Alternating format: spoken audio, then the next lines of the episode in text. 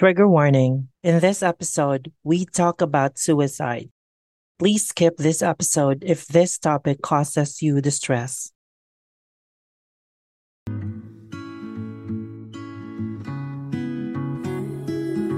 Remember that you are not alone in this battle. I hope someday we get that love that we deserve. Learn how to say no. I-prioritize mo kung ano yung important for you. You don't have to feel bad for expressing your feelings. Surround yourself in a community where you're being empowered. While you're looking for the right or the healthy environment, make sure that you are also the right environment for others. Someone, somewhere, understands. Padayon lang. Abiyan. IKK Podcast, now streaming on Spotify. Follow us on Instagram and Twitter at IKK Podcast.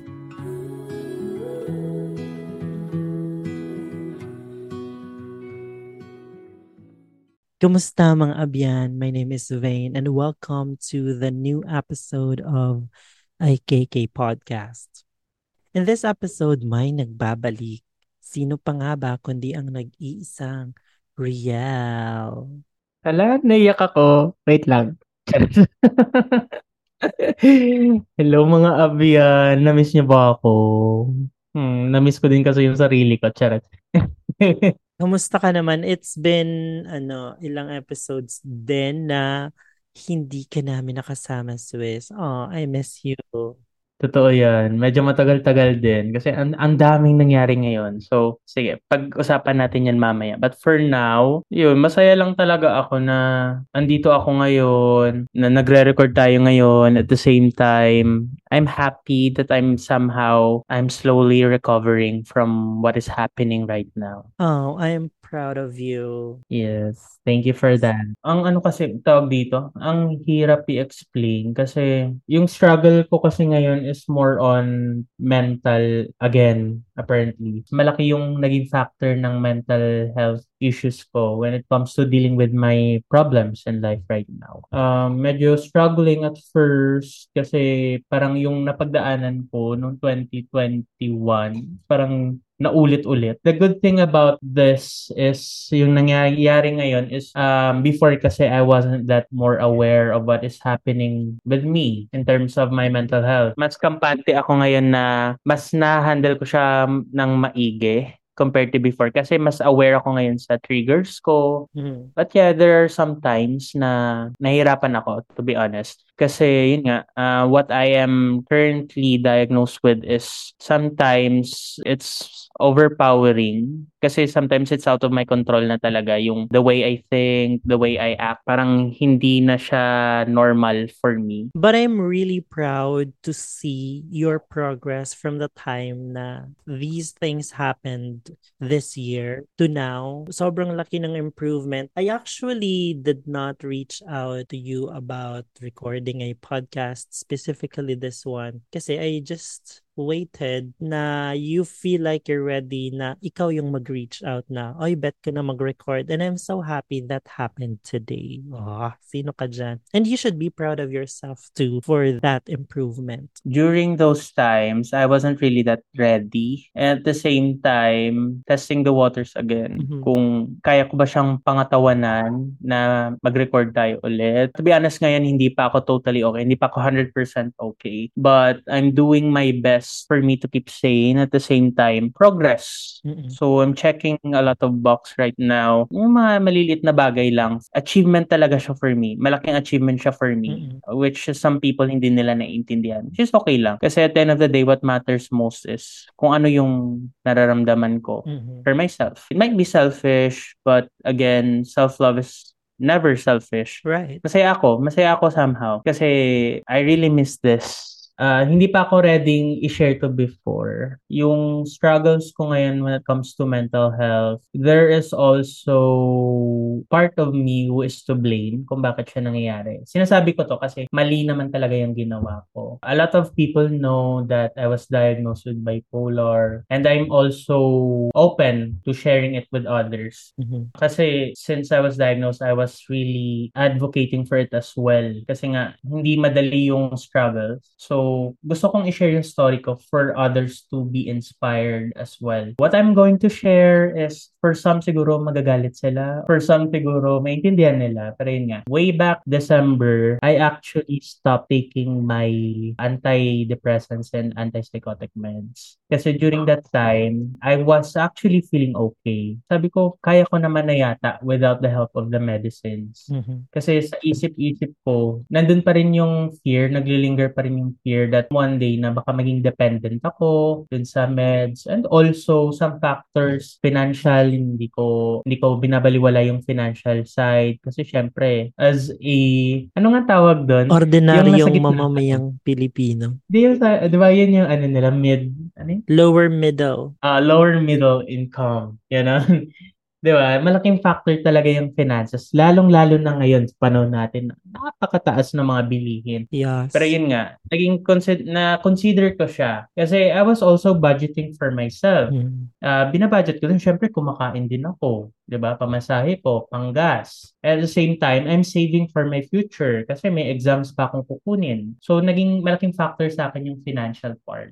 So, during the first few days, okay, okay lang. At first nga, hindi ko pa pinaalam kay Gerald na gan. Then later on, na, nung na-notice niya na parang hindi na ako uminom ng gamot. No, first few days, okay lang. Then come, siguro mga second or third week, dun ko na na-experience yung withdrawal. Pero nilabanan ko talaga siya. Sabi ko, hindi, kaya ko to. Kaya ko tong harapin without meds. And during that time, I wasn't also able to secure a consultation with my psychiatrist. And then, February, a lot of changes happened. Kasi January, parang okay lang, chill-chill lang, celebrating New Year. Mhm. Pero February talaga, last month talaga was a hell of a roller coaster ride. Parang, alam mo yun, yung sinasabi nilang ganun, totoo pala yun. Yeah. Babaliwin ka talaga sa halo ng emosyon. Mhm. Kasi during that time, madaming plans ahead. During that time, di ba, um, yung kapatid ko, nililipat dito. Dito siya magsistay, dito siya maghanap ng work and all. So, I supported her all the way. Also, planning din na, kasi uuwi yung mga kapatid ni Gerald from Switzerland during that time. So, kinakabahan. Parang alam mo yung parang hindi mo alam kung ano yung mangyayari sa days ahead. Mhm. Pero I'm trusting everything na maging okay siya. And then, I don't want to share this part, pero just to give people idea, during the time kasi ng February, medyo nagsa-start na din na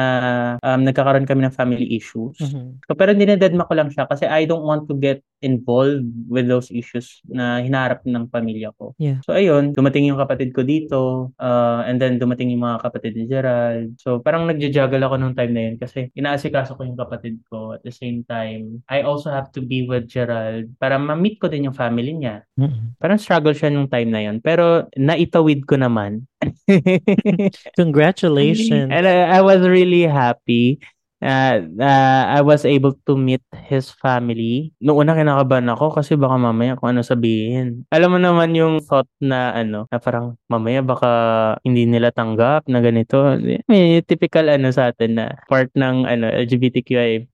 Pero it turned out well kasi tanggap naman nila yung between us. And at the same time, they're happy for the both of us. Yeah. I actually never heard a thing from his sisters? Any questions? Or alam mo yun, yung parang nagda-doubt? Parang wala eh. Napakagaan pakinggan nung, kasi di ba nagbatangas kami nung Valentine's Mhm. together with his family. Pag may mga reunion, hindi talaga kasi ako involved. I mean, nandun lang ako sa sulok, kumakain, umiinom, ikipag-usap sa mga pinsan. Pero yung chika-chika talaga sa lahat, like sa mga tita, mga ganyan, hindi ako ganyan. Mhm. So parang ganun din yung nangyari during that time. They were having fun, tapos nandun lang ako sa sulok.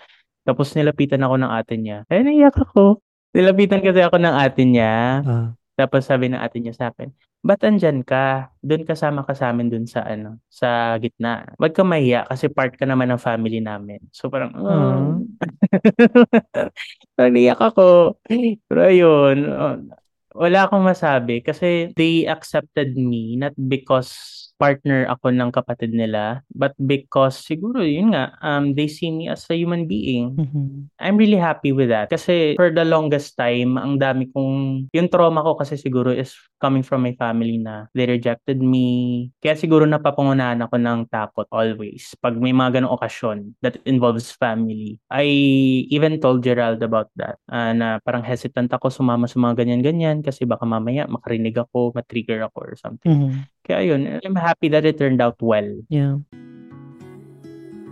Awaken your dreams with every sip of the authentic taste of purely Pinoy coffee beans. This rainy season, play your bedweather Spotify playlist at Tara, Timple Tayo. Check out Timple Tayo on Shopee and Lazada. Continuous pa rin yung issue with my family naman. So, dinededma ko lang din naman yung time na yon. Pero, um, the following week, doon na nag-start na parang nahirapan na ako. Mhm. Naapektuhan talaga ako mentally, emotionally. Doon talaga ako na-challenge during those times. Kasi nung following week na yon, doon ko nalaman na na-question na naman yung legalities ko when it comes to my name. Mhm. For the listeners na hindi nakakaalam, uh, I have a very complex story. So, hindi ko nakakwento ngayon kasi lahaba lang tayo. Pero yun, very complex kasi. Pero during that time, I was questioned again with all those legalities. And what really hurt me the most was I was ignored. I, I felt ignored during that time kasi they did it behind my back. Mhm. May kakaya naman silang kausapin ako, pero hindi nila ginawa. Mas pinili nila na gawin yun behind my back. At nalaman ko pa sa ibang tao, which is na-confirm ko din later on na pinaplano talaga nilang gawin yun. So doon ako na-hurt. Even though ganun na lang kahirap yung naging treatment nila sa akin. Pero pinalagpas ko kasi at the end of the day, I still treat them as family Mhm. ang hirap na pinipilit mo or tinatry mo yung best mo to look for some remaining lovable parts na iniisip mo nag exist pa sa kanila. Ang ending, madidisappoint ka lang kasi wala pala. Noong una, okay-okay lang ako. Kasi sabi ko, I already deal, dealt with this a long time ago. So, kakayanin ko to. Pero, wala. Nag, nag-breakdown talaga ako. Hmm. Naalala ko pa yun. Kasi andito pa yung kapatid ko nun. Sinamahan ko siya sa Pasay City Hall. Wala akong pasok nun. And then, unti-unti siyang umaatake sa isip mo na yung mga salitang binitawan nila sa'yo. Mhm. Parang nung una, okay ka lang. Pero eventually, it will really hit hard. Knowing na family mo sila. So, hindi ko na napigilan. Nandun ako sa gilid ng Pasay City Hall, Swiss. Umiyak talaga. Mhm. Tapos nagtitignan ako ng mga tao, ang dami estudyante. Sa isip-isip ko, bala kayo dyan, iiyak ako. Wala kayong magagawa. Iiyak ko to lahat. Iyak talaga ako. In, yung iyak talaga na ano, na hindi pigil. Parang okay naman yung ambience dun sa sa Pasay City Hall for you to have that moment. So, I won't take it from you. Moment mo yun eh. mm Tapos tinawagan ko yung nanay ko. Tapos nilabas ko yung sama ng loob ko Hmm. kung bakit ako umiiyak. Yung feeling kasi na frustrated na frustrated ka kasi you're trying your best to understand what they're doing but mas pinipilit na lang ipakita yung masamang side nila to you. So, nung naiyak ko na, medyo gumaan naman kahit pa paano. Mhm. Pero, akala ko okay na ako kasi iniyak ko yun. Pero alam mo yung as days goes by, parang dun pa siya lalong sumingkin na. Alam mo yung nakadikit na dun. Mhm. Pero alam mo yung feeling na parang pinush pa yung dart sa target. Parang ganun yung feeling. Kaya unti-unti, I started doubting myself. I even questioned if I'm doing the right thing. Parang there are days na ginugusto ko na lang na walang gagawin Mhm. there are days naman na parang nagaano ako, nag-self-pity ako Mhm. na sinasabi ko na baka tama nga sila. So yun, ang hirap siya kasi I also have to be strong at the same time kasi nga ayaw kong baliwalain din yung progress. Mhm. And also, andito kasi yung kapatid ko. ayaw ko, ayaw ko din na makita niya na ano, ayaw ko din na maw- mawalan din siya ng ganang magtrabaho dito dahil ganun yung nakikita niya sa akin na parang sumusuko ako, Yeah. Then after that, um, there were times na na-overcome ako ng emotions ko, specifically anger. Galit na galit talaga ako during that time. Mhm. I was um, even thinking of hurting myself. Mhm. There were days na wala, tulog lang ako buong araw, babangon lang ako, iinom ng tubig, higa na naman ulit, not knowing na makakatulog na naman ulit ako. Tapos wala ding kain. Kasi wala na, wala na sa isip ko eh. I mean, wala na din akong ganang kumain. And yung struggle then every night before I go to sleep. Kasi bumabalik yung thoughts, yung, yung nag-overthink ako lahat. And yung kinakatakot ko kasi was 2019 nga, di ba? I was diagnosed first with depression. And during that time, I have suicidal idea I uh, tendencies kasi nga um every time I overthink I tend to think of some things for me to stop overthinking that at some point it will lead me to a thought just to end my life kasi parang iniisip ko na yun na lang yung way para mapigil ko yung pag-overthink ko. So parang bumabalik siya unti-unti doon. Mhm. And there was a specific night na hindi ko na talaga kaya. Hindi ko to na kwento sa'yo. Sorry, naiyak ako. there was a specific night na I was really, ano, actually planning to end it all na um, hindi na ako mapakali. Sa kaiga ako. Pero nag, nag-Facebook ako, nag-YouTube, nanonood ng videos. Pero, nahirapan ako kasi parang yung attention span ko nawawala kasi nga yung isip ko iba yung iniisip. Andun lang ako nakahiga. And then out of the blue parang naisip ko na may not kaya tumalon na lang ako. Mhm. Bumangon ako. Tapos lumabas ako ng kwarto. Mhm. Akala ko kasi tulog na si Gerald. lumabas ako ng kwarto. Tapos tulog naman yung kapatid ko. Yun na yung nasa isip ko. Ayun. Ah, gising pala siya, si Gerald. So, sinundan niya ako. Tapos yun, after nun, hindi ko siya nagawa. I'm thankful na everything conspired during that time. Alam mo yun na, gising pa pala siya. So, there's someone to stop me for doing that kind of Yeah. stupid thing na gagawin. Nasabihan ko nga siya, itali mo na lang ako kasi ayaw kong saktan yung sarili ko. Pero yung wala na akong maisip na ibang gawin. Mhm. I chose to isolate myself during those days kasi parang yun yung coping mechanism ko talaga ever since eh. If I'm going through something, I I tend to go through it alone.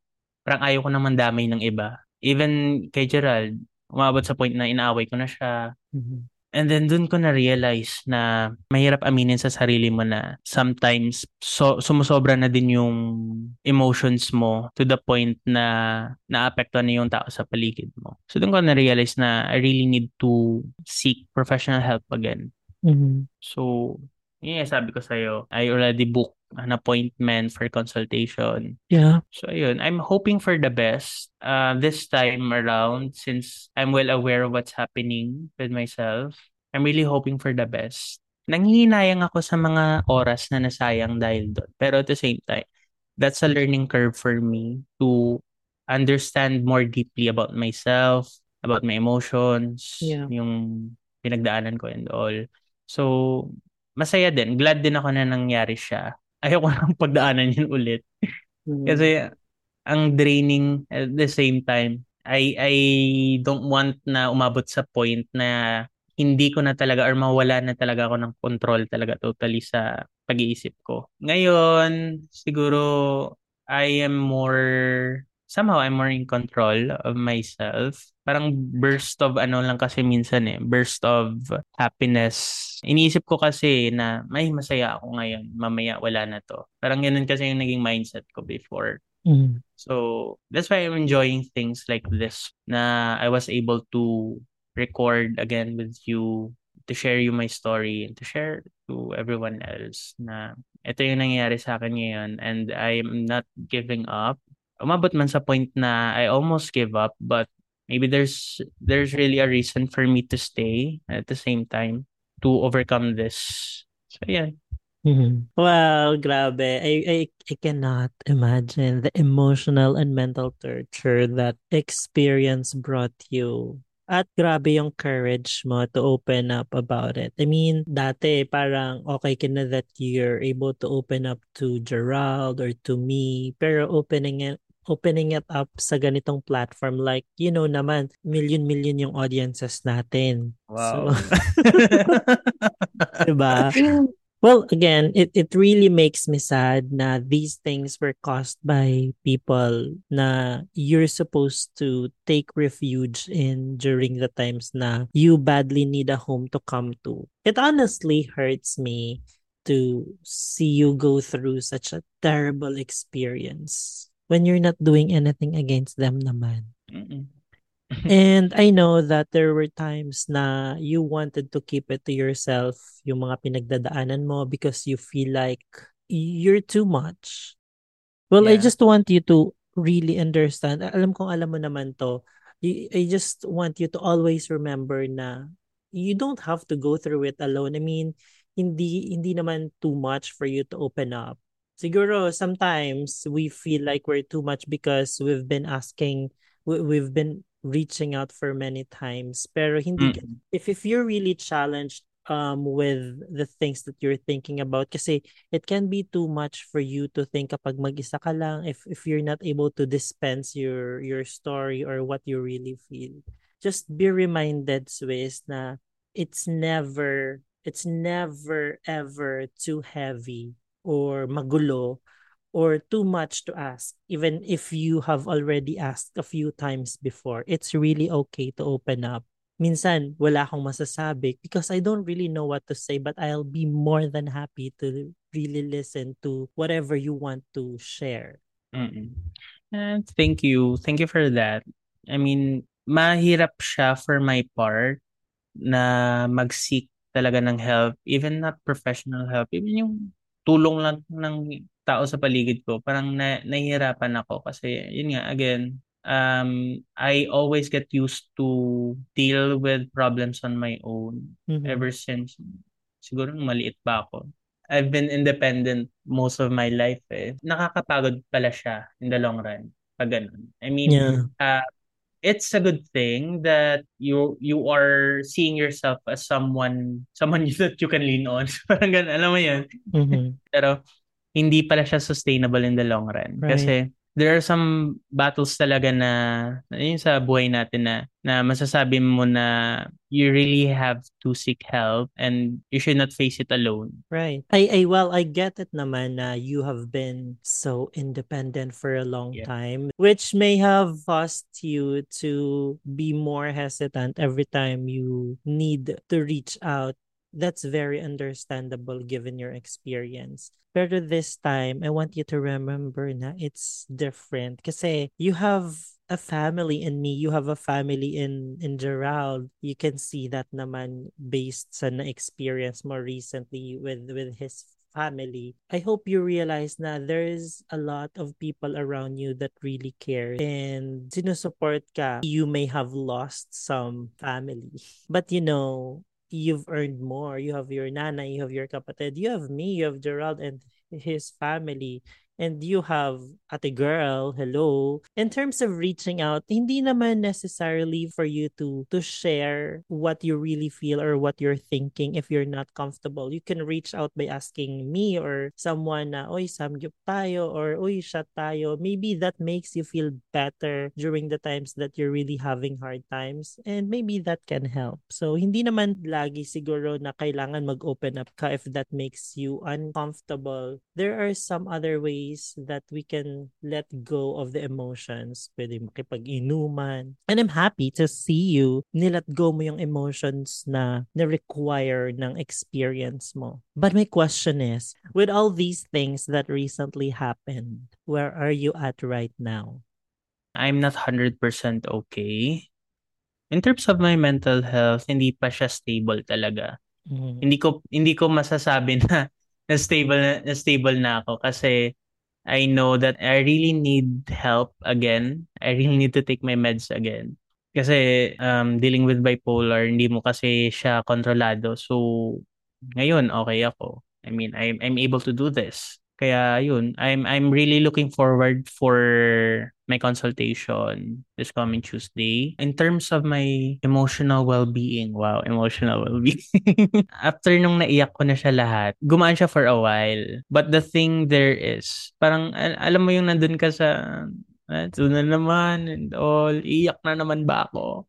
Alam mo yung ganun, pagod ka na umiyak, pagod ka na damahin yung ano mo, nararamdaman mo. Pero pero I I realized that uh, there are more things na pwedeng gawin besides crying for you to express your emotions. Yun nga, yung sabi mo nga sa akin before na magsulat ako, I'm actually trying to write again. At least you're able now to somehow find your way back on track. Mm-mm. Totoo. If you are going through something, help is available. Speak with someone today. The National Center for Mental Health Crisis Hotline is available 24 7 at 0966 351 4518. So, ayun. So, thank you for joining us in this episode. I'm very happy that I was able to do this again with you guys, with you, Swiss. So, if you wish to suggest a topic or join the conversation, you can message us on Instagram and Twitter at IKK Podcast or sa mga personal accounts namin. So, you can find me on social media, uh, Riel Hagoriles on Facebook and Riel na Riel on Instagram and Twitter. Mine is Vaincredible X sa lahat ng platforms. At laging tandaan, gaano man kabigat ang pinagdadaanan mo ngayon, padayon lang, abyan.